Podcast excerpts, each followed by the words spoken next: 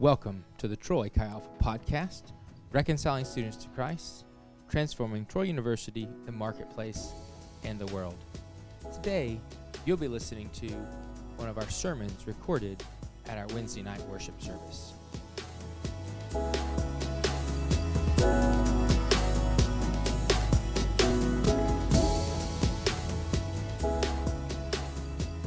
It's good to be here. It's good to see you guys. Hope you're having a good day. Things are going well, so hopefully if you're here, it means you haven't tested positive this week, so that's good. So praise the Lord for that.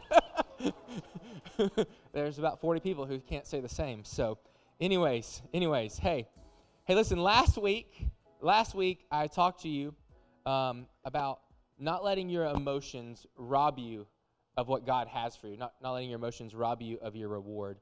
And um I told you about a couple times, I admit there were a couple times that I just, like I wanted to be done, and I wasn't really sure why I was in ministry, and, and I was really struggling with my own emotions and, and what God wanted for me, and how do I find God's will for my life. And so I'd like to start tonight by maybe telling you a story, uh, a little bit more background about that. And so I find myself in this place, and uh, I don't know how else to explain it, but it was almost like the frustrations I was experiencing was like deja vu. It was like the same problems, just a different version of the same story played out somewhere else. And I'm like, God, why why can't I just move on and like not deal with this thing anymore? Like, can I have another problem, please? Like anything but this thing again. And I just, I don't know, it just felt like it was the same thing. And I don't, I won't go into the details of what I was struggling with, but I just was having those same thoughts like, you know, I probably shouldn't be here. Um, I'm not really sure if I'm cut out for this job.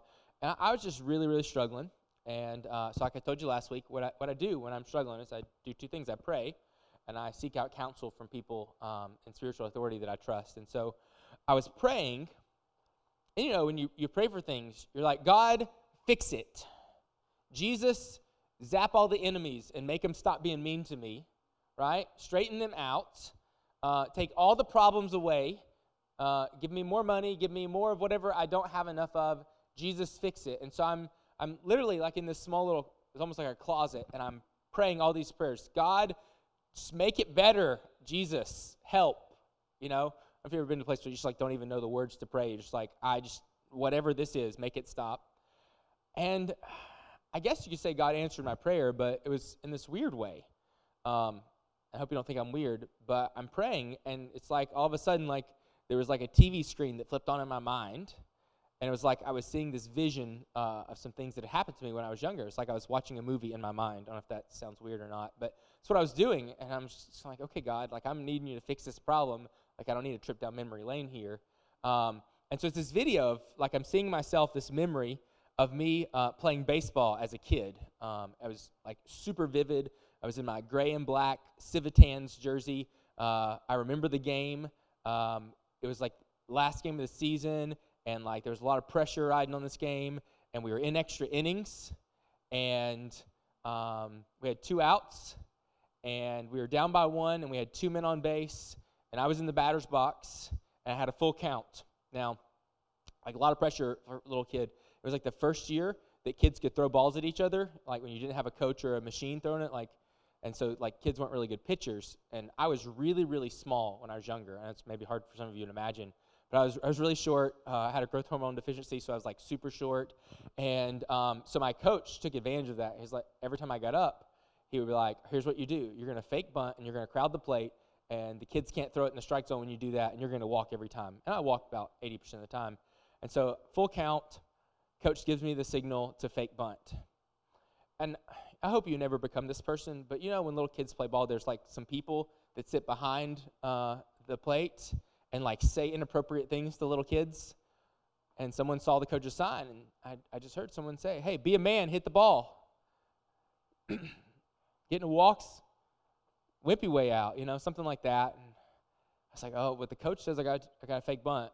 I got to do what the coach coach says, because he's going to yell at me if I don't do what he says. And uh, so I, I did. I squared up to fake bunt and pulled the bat back in time, and just to watch the, the last strike go right over the center of the plate, and it was the last out of the game, and we lost.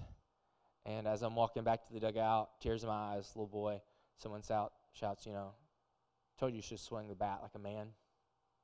You know, that's, you know, you imagine people shouldn't say those things to little kids, whatever. And so I'm like, I'm, I remember I'm praying, and I'm seeing this in my head. I'm like, God, yeah, okay, it happened. Like, that was stupid of those people to say those things. Yeah, don't rub it in. We lost. Like, whatever.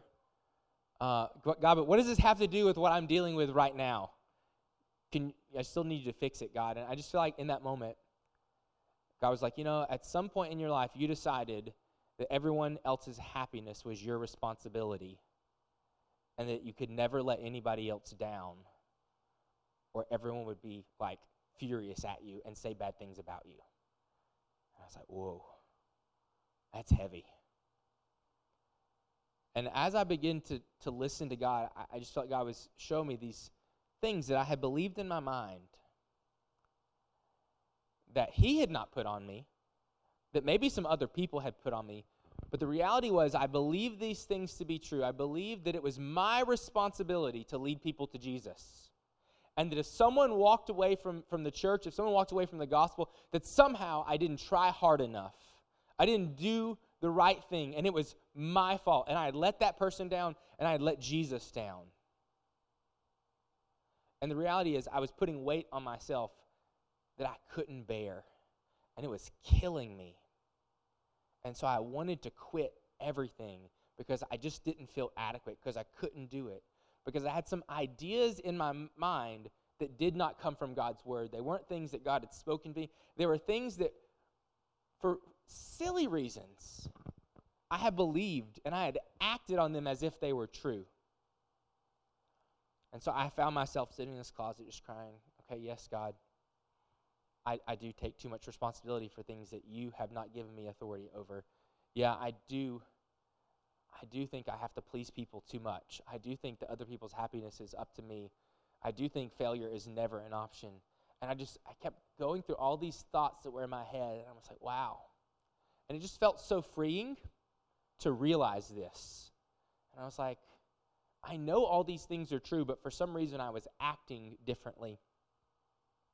I, I don't know about you guys, but maybe at some point in your time, maybe maybe you haven't realized it in your own life, but maybe you've seen it in a friend's life, but you've maybe realized that sometimes people just seem to repeat the same problems over and over. It's just a different version. It's just, it's the same things. It's every relationship goes down the same trail. Every person we date, we sabotage it in the same way. You know, every interaction with authority always ends up the same way. And there's this pattern of frustration that we find ourselves in that robs us of peace. It really does. It robs us of our peace. Because, you know, and that moment when I was struggling, like, it wasn't a peaceful time. And it wasn't an easy time, but just because things weren't going well didn't mean that God wasn't capable of giving me peace. The problem is I didn't have peace because I was at odds with God in my mind. Not not in a, a traditional theological sense. Listen, my theology is great, and I don't argue it with anybody.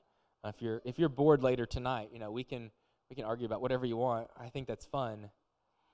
But it's it's one thing to know and be able to say the right things of God, but then there are these thoughts that are in my brain. It's almost like a bias that I act on it without even realizing I'm acting on it. And it robs me of peace. It robs me of joy. It robs me of what God wants to do in any given situation. Tonight, I want to talk to you about don't let deceptive thoughts sabotage your soul. So God was speaking to the Corinthian church through Paul, and the Corinthian church had had lots of problems. So what we know um, is that, that Paul had lots and lots of letters and lots of lots of interactions, and he sent people to check on the Corinthian church. And at this point, when we're reading here in Second Corinthians eleven tonight, when, when Paul gets to this point, this is near the end of Paul's correspondence. And by this point, they've had to excommunicate people. Paul's addressed a million different problems, and it seems like Paul is banging his head against a wall, that he's just not getting anywhere with these people. And this church habitually is having these same problems recurring over and over again. And no matter uh, how powerful Paul's letters are, no, how, no matter how many people he sends to visit them or how many times he's visited them in, in person, uh, the Corinthian church, They're just not getting it. And so God is speaking through Paul to the Corinthian church about this. And I think God is going to speak to us as well tonight. In Second Corinthians chapter eleven, I'm going to read verses one through four. Paul says, "I wish you would bear with me a little foolishness. Do bear with me. For I feel a divine jealousy for you, since I betrothed you to one husband, to present you a pure virgin to Christ. But I am afraid that as the serpent deceived Eve by his cunning, your thoughts will be led astray from a sincere and pure devotion to Christ. For if someone comes to proclaim another Jesus than the one we proclaimed, or if you receive a different spirit from the one you received, or if you accept a different gospel from the one you accepted, you put up with it well enough, or readily enough. Do not let deceptive thoughts sabotage your soul." The Corinthian church, they had a lot of problems. One of the main problems that they had was false teachers. But the false teachers that were prevalent in the Corinthian church, they were a little bit different than the false teachers that we see in other churches. Uh, Paul's writing about what's going on there. It seems to be a little bit different. If you were to read on a little bit here in, in Corinthians, Second Corinthians, you would uh, see one of my favorite lines of Paul. He He, he compares himself. He says, "I'm not to be compared with those so-called super apostles." And you can just feel Paul's sarcasm coming through his letter as he's basically making a joke at the accusations that have made against him. You see, what's happening is these false teachers in the church at Corinth, and really the whole culture at Corinth, had become so super spiritual that they believed, they were, they were full of pride, and they believed uh, that they were actually superior to Paul. That these other teachers were superior to Paul, and um, for lots of reasons, they were basically discrediting or trying to disqualify Paul. Because, as you know, Paul suffered a lot of hardship for the gospel. Paul was not wealthy. Paul was often having to work another job, uh, making tents to be able to make ends meet. Um, Paul was not always um, smooth in his speech. He wasn't always the best orator, and um, he wasn't dressed nicely. There were a lot of things in the natural uh, that were not appealing or attractive about Paul. And so what is happening in this church is they are starting to attribute the blessings of God with worldly wealth, and the blessings of God with being able to be a smooth talker, the blessings of God that someone is really anointed of God if they wear nice clothes and, and they tell good stories, and they have a nice house, and we have nice things. Now, obviously, you guys know this isn't true, right?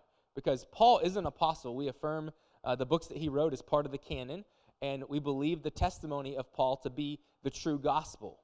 And so we know that, that Paul says that he suffered in so many ways, and he even, uh, in some of his letters, he tells us about the suffering that he's gone through.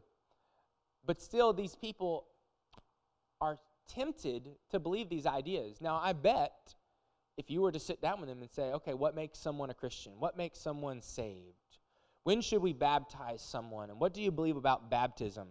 And, and what do you mean, believe about uh, the Eucharist or Holy Communion? If we were to quiz them on some Bible verses or Bible trivia, I bet they could have given us the right answers.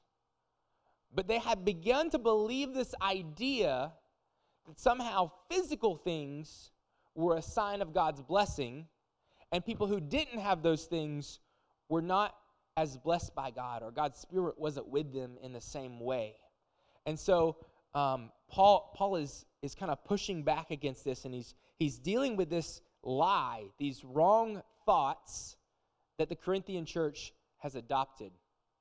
Now, this is not my main point, and we're not going to camp here uh, too long tonight, but I, I want to go a little bit further with this. Imagine if I could um, take a sampling of all the churches, we'll just say in Pike County, Alabama, where we're at tonight, and I could line them all up side by side, and we would just walk in one door of one church, and we'd stay there, and we'd go to the next one, and we would just kind of sample all the churches. You know, we, we would visit a lot of different types of churches. There would be some maybe poor country churches that might have maybe ten or twelve people, and you know maybe You know, the only music would be a piano, and they would sing from hymnals, and it would be very traditional feeling. Uh, maybe pews, some of them might not even be padded. You know, there would be some churches that, man, like beautiful buildings, and uh, the musicianship would be amazing, and the person who get up to speak would be, you know, dressed very proper and nice and wear a suit and tie and, and look that way. And then you go to this other place, and there's some people meeting in a school cafeteria, and this guy preaching with, like, holes in his jeans. I don't know if I need to get holes in my jeans to make you guys like me. But but there would be a million different expressions of the church. Not really a million, but there would be several different expressions of the church. And you could go from one to other, and you could just try them all out. In fact, you could do this if you wanted to. When you walked into the door of each place, you would immediately make a snap judgment. You would. You would have opinions. You would notice if people dress like you or if people look like you. You would notice the personality of the person on stage talking and whether you not, you liked his mannerisms or his expressions or his humor or his wit. And we instinctively do these things, and we tend to settle on the place that feels most comfortable to us. In fact, I would assume that you're here because you feel comfortable here, or because someone just texted you until they guilted you into coming. Maybe that's the case. All right, tell them thank you. Um, but for the most part, we have ideas in our mind that you probably can't find anywhere in Scripture. And often those are the predominant ideas that drive us or draw us to a given place of worship. Not things that we find in Scripture, not doctrine or ideas or matters of faith and practice. It's usually matters of preference. And this is really what Paul is struggling with. These ideas that they really like these other guys' ways of doing things. And because they like the other guys' ways of doing things, they're willing to put up with the false teaching that comes along with it. And unfortunately, I think we tend to do the same thing. You guys, maybe maybe you did some homework. Maybe you know some things that I believe. Maybe you, you're paying attention and you're reading the Scriptures and making sure that the things that I'm saying actually are in the Scripture. I don't know. Maybe, maybe you think I'm just like the coolest pastor ever, right? Because I dress so hip and I'm so cool and I say the right words. And you guys are laughing at me. That's cool. Uh, I told someone today, uh, someone asked me who did our podcast. And I was like, um, not me. And they're like, yeah, I thought someone younger and cooler than you was doing it. And I was like, yeah, thanks. It's like, I, I gave up on being cool a long time ago. But whether we admit it or not, there are these thoughts in the back of our mind that ultimately control or at least influence our actions. Now, maybe those aren't all bad things, but these are the types of things that Paul is talking about. Paul uses two uh, images here. One, he uses the image of a wedding. He says, I have betrothed you to Christ, and I intend to present you as a pure and holy virgin to Christ. And so what Paul is saying is, like, you guys are already in the family. You are already saved. The, he's talking to believers who have already accepted the gospel. And then he uses this other picture. He uses this picture of Eve in the garden. It's interesting, um, this dialogue here. This is one of the few places Paul actually talks about Eve as, instead of Adam being tempted. And, and he's, he's using this image to draw out in us this idea that Eve knew what was right. You guys know the story of Eve in the garden, right? The serpent says, you should eat the fruit. And she says, no, the Lord has told us we can't eat the fruit. And the serpent says, did he really tell you that? Eve says, well, yeah, he did. And the serpent goes, yeah, but he said it because he knows that you're going to be like him if you eat it. And so what we see happening here is the cunning of the serpent using uh, rational thought and emotions to convince Eve of something she knew was not true. And Paul's using this example, this analogy, this image when he's talking to the Corinthian church. He's saying, you guys know the truth. You can, you can remember what I've told you. For you guys, you can read the Bible and you can know what's true. But for whatever reason, you have been persuaded to act on different judgments than those things that you know are true. He talks about putting up with these thoughts, that our thoughts are led astray. You know, it's possible to be a Christian. It's possible to be a follower of Jesus and our thoughts be led in a different direction from the gospel. That we would actually think and believe things in our mind or in our heart that are the antithesis of the gospel. One of the things that really was, was happening here is the gospel was meant to remove social strata from the church. But what the Corinthian church was doing is they were actually adding social strata back. They were saying, we want to worship with wealthy people, because if you worship with wealthy people, your church has nicer stuff because they tithe more, right? Who wants to go to a church with like a jankety old sound system and broken seats and like messed up light bulbs that can't pay their bills, right? We want to worship with rich folks so we have nice stuff. That seems logical. And so these are the types of things that Paul is messing with, that he's dealing with, and he's speaking um, against these thoughts. These thoughts are not always conscious. They're not always things we realize. In fact, often we don't realize these thoughts until we get to a place of almost despair, until they've almost wrecked us. In fact, I didn't realize some of the wrong ideas I had, the, the very unbiblical ideas I had about responsibility and my role as a pastor and a minister, until really I was at my breaking point. I said, God, I need you to speak to me because I can't keep doing this anymore.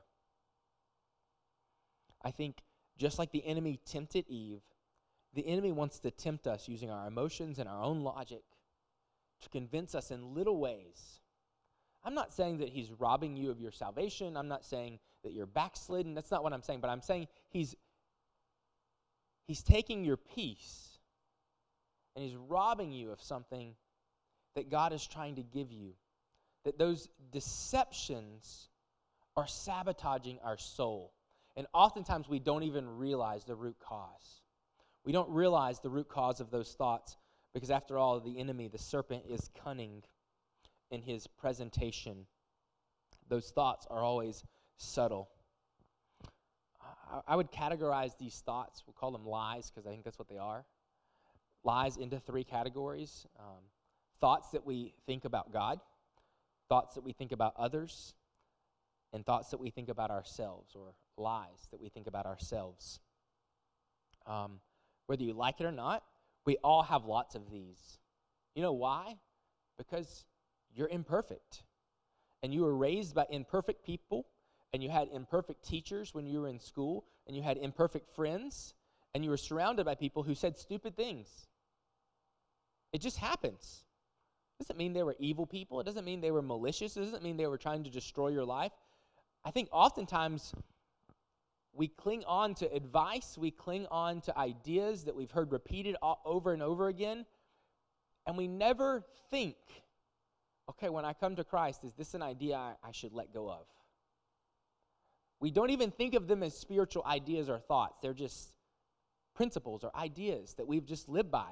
Maybe some deeper things. Maybe we, we learn some lessons the hard way, right? When you learn lessons the hard way, those things stick, right? Like when you embarrass yourself in front of a lot of people, like you don't forget that very quickly. And you in your mind you go, okay, I'm not going to do that again because that was terrible. I'm, I'm going to do everything I can to prevent that from ever happening again. We learn lessons the hard way. The problem is sometimes we learn the wrong lesson because fear is our teacher. And so we have these thoughts that are sabotaging what God wants to do, like they were sabotaging what God wanted to do in the Corinthian church. Paul is telling us, don't be deceived by the enemy's cunning. Don't be deceived by the logic or the emotion. Don't believe in some other Jesus. Now listen, there what like there were a hundred other people probably named Jesus, right? Like it was a common Jewish name. So he's not saying like don't believe in Jesus from, you know, son of John. Like that's not what he's saying. He's saying, don't believe in a different version of Jesus. I think sometimes this is what it looks like. It starts with our lies about God. We believe in a version of God that is other than the God of the Bible. And it's really easy, right? So, like, there are all these different things about God, right? So God is loving, and he's kind, he's gracious. Okay, God is also righteous, and he's a judge. He's also going to pour out his wrath. Right? The Bible also talks about God getting angry. And I think sometimes we have a hard time holding all of these things together in our hand. It's like, how do I mentally process that? Okay, is God angry at me right now, or is he giving me grace right now? Like, which picture of God do I hold in my head? And some of us, we only view God through a very narrow lens, and so we, we believe in a Jesus that is other than the Jesus that Paul preached. We believe in a, a version of God who's always angry at us, and before we can come to him, we have to go and fix all of our, all of our mistakes so we're not ashamed and embarrassed to come and talk to him. And I, I feel like I have to avoid God until I can fix it because of the shame that I feel. Or maybe I think some people, they have this idea that God just loves everybody and God loves me and he loves me so much that I can do whatever I want and God just doesn't care. God just doesn't, I can do whatever. It's just, God just wants me to be happy. It's not the Jesus Paul preached. It's a version of that Jesus, and there's certainly some truth to it, but it's it's a deception. Maybe these things sound silly to you. Maybe it's more subtle. Maybe it's, I'm forgiven and God loves me, so I'm going to stay just like I am forever. I don't need to change. God doesn't expect me to grow. We believe these subtle lies about God, and sometimes we haven't even realized them.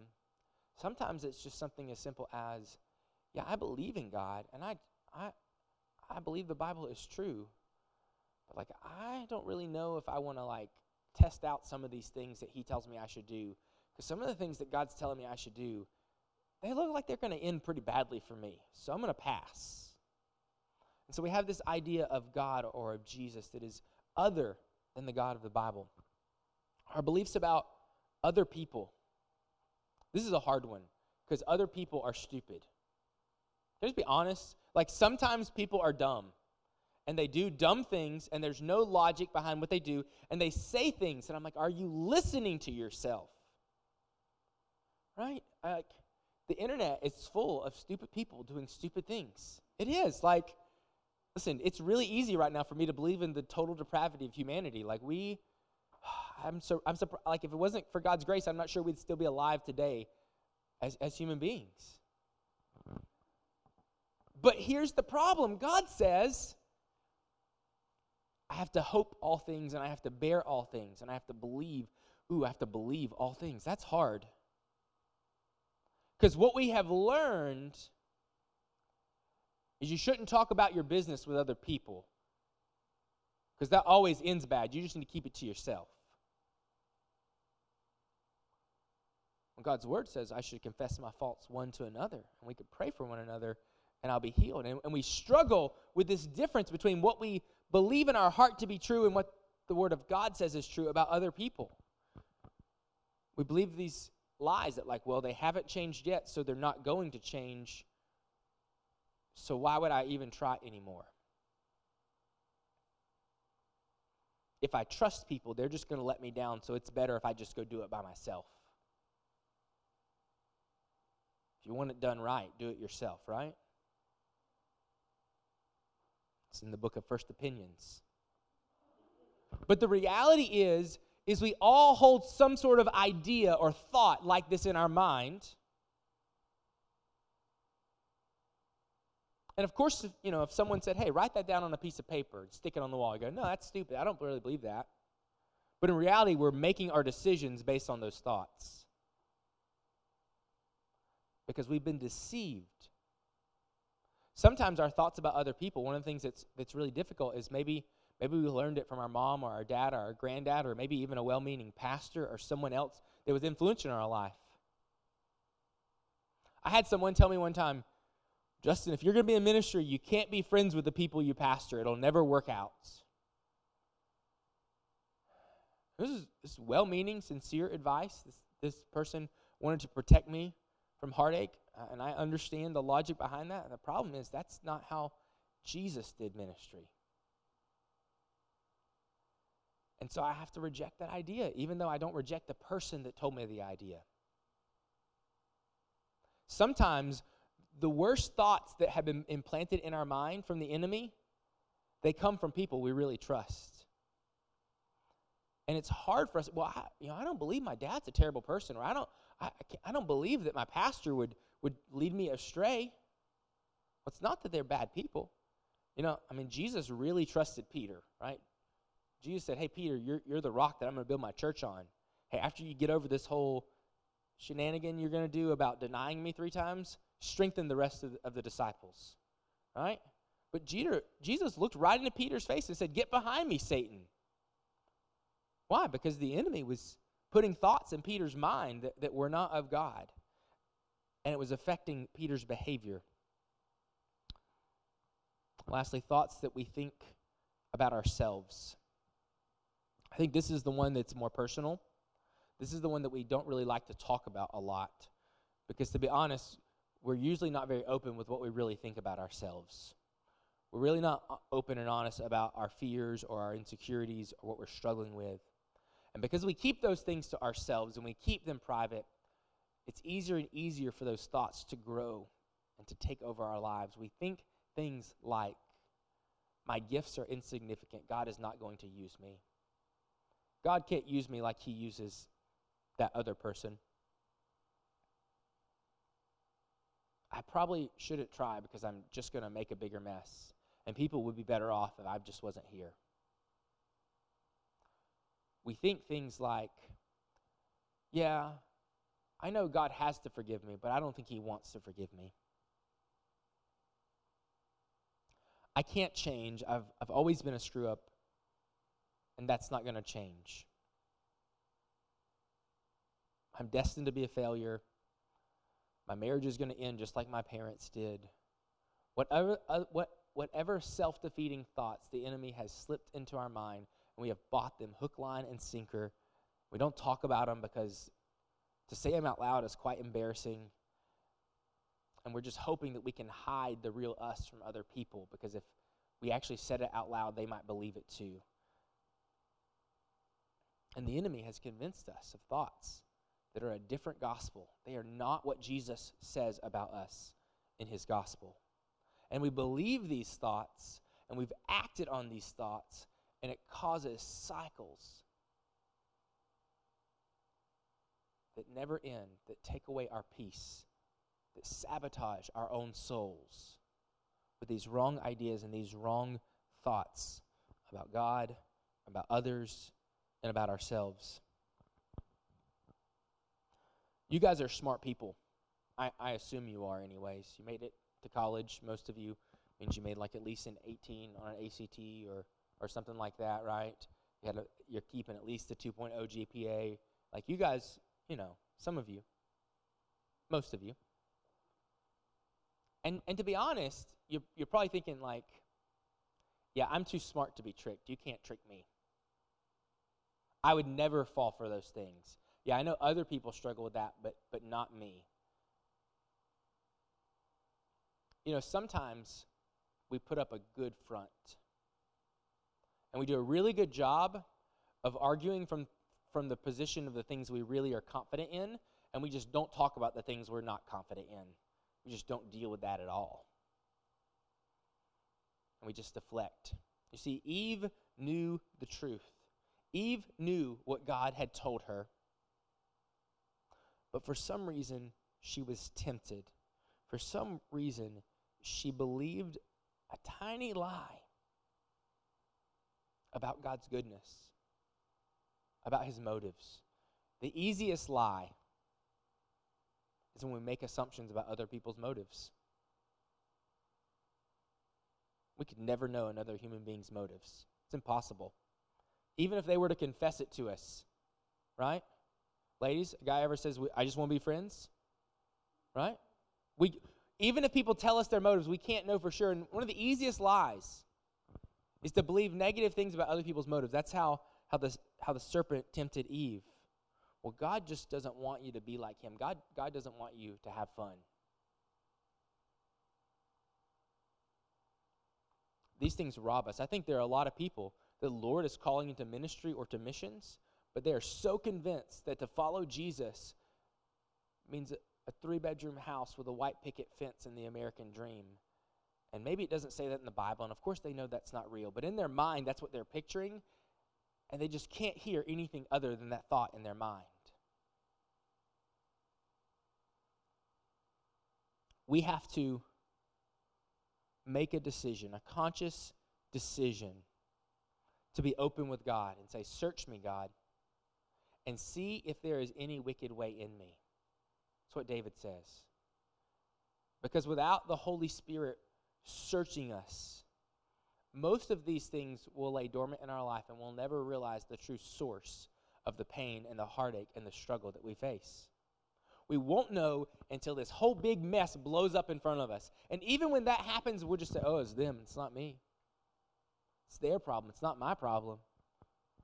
They're the ones that did me wrong. And maybe you'll be right. Maybe they were the ones that did you wrong, but you're the one going home tonight without peace. You're the one who's losing sleep.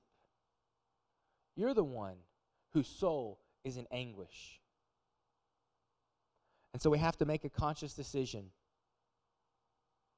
I want to give you what I think are four easy steps to deal with these deceptions that we have accepted.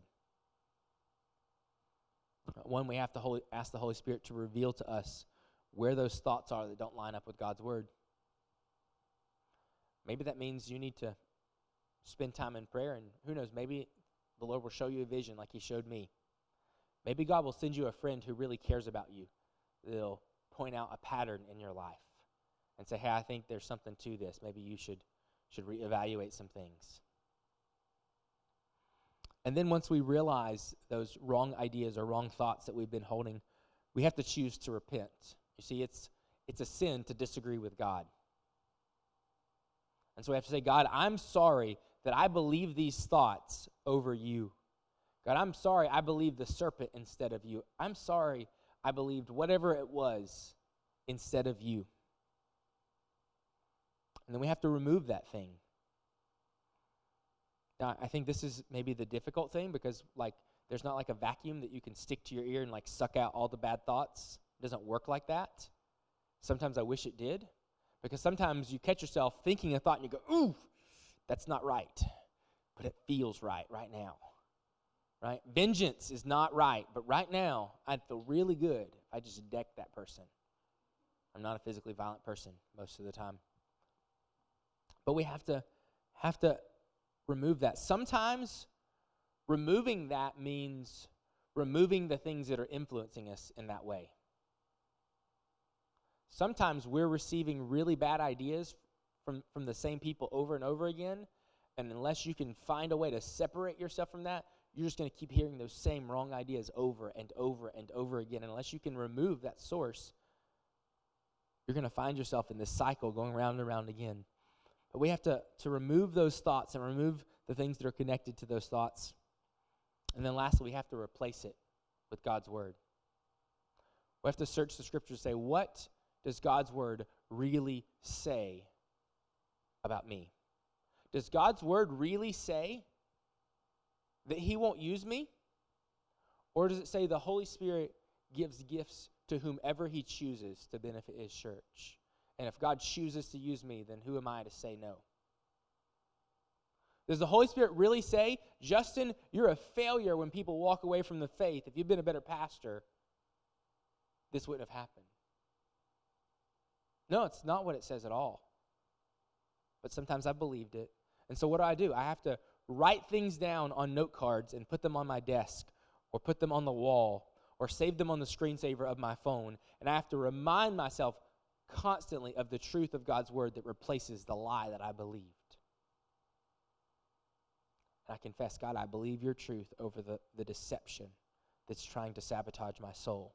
God, I believe your truth over the deception that's robbing me of my peace.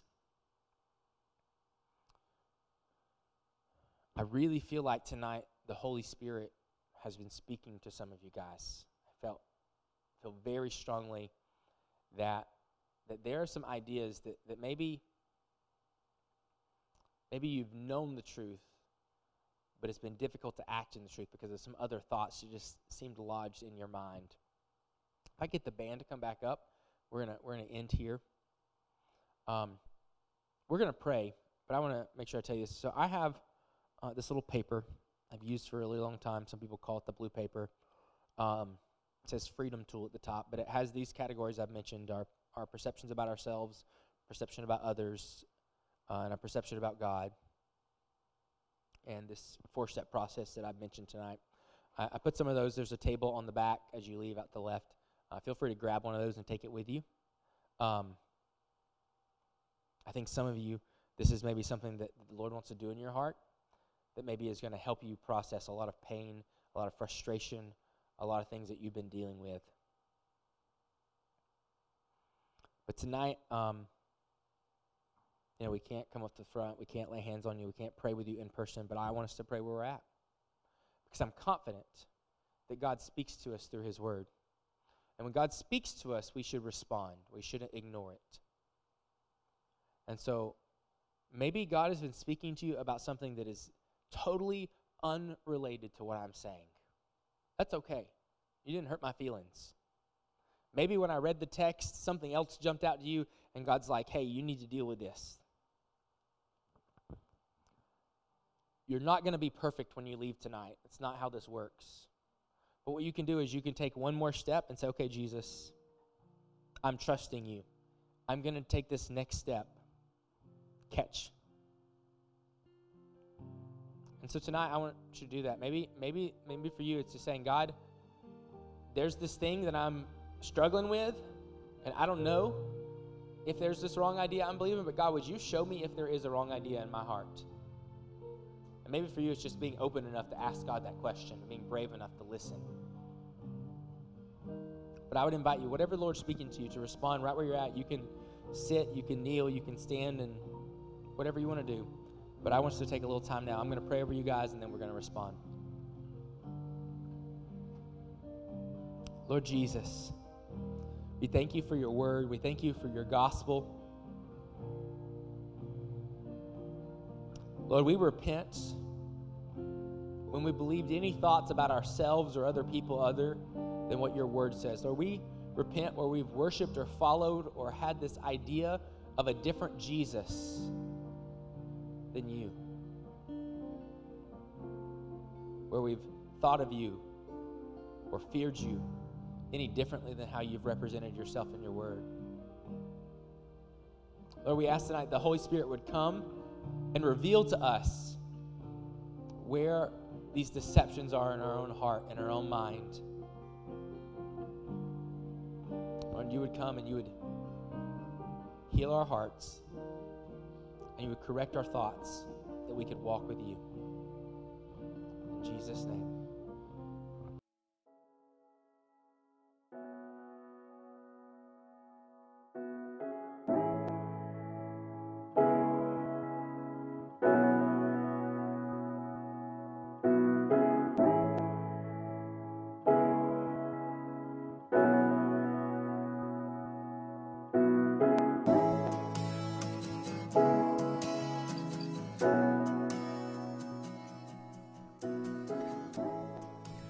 Thanks for listening to the Troy Chi Alpha podcast. If you'd like to ha- find out more about the ministry of Troy Chi Alpha, you can find us online at troy chi alpha dot com, email us at troy chi alpha at gmail dot com, or look us up on social media at Troy Chi Alpha. If you've enjoyed this sermon, we'd encourage you to join us in person on Wednesday night for our weekly Wednesday night worship service. Thanks for listening.